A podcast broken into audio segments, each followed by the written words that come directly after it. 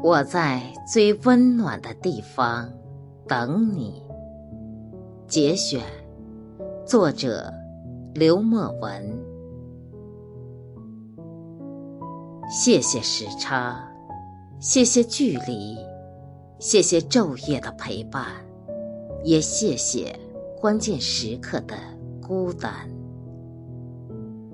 他不再惧怕月亮盈亏时光的流逝，和努力之后不尽如人意的遗憾。他学会了好好经营生意，好好经营自己。他学会明白了，那些不安和恐惧，都源于自己的弱小和故作愤怒的情绪。他把对一个人的感情全部倾注于双手，认真对待每一样食物，做的东西越来越美味。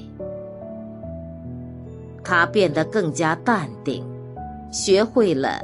安静的等待一个人，理智的选择方向和脚下的路，温柔的与生活相处。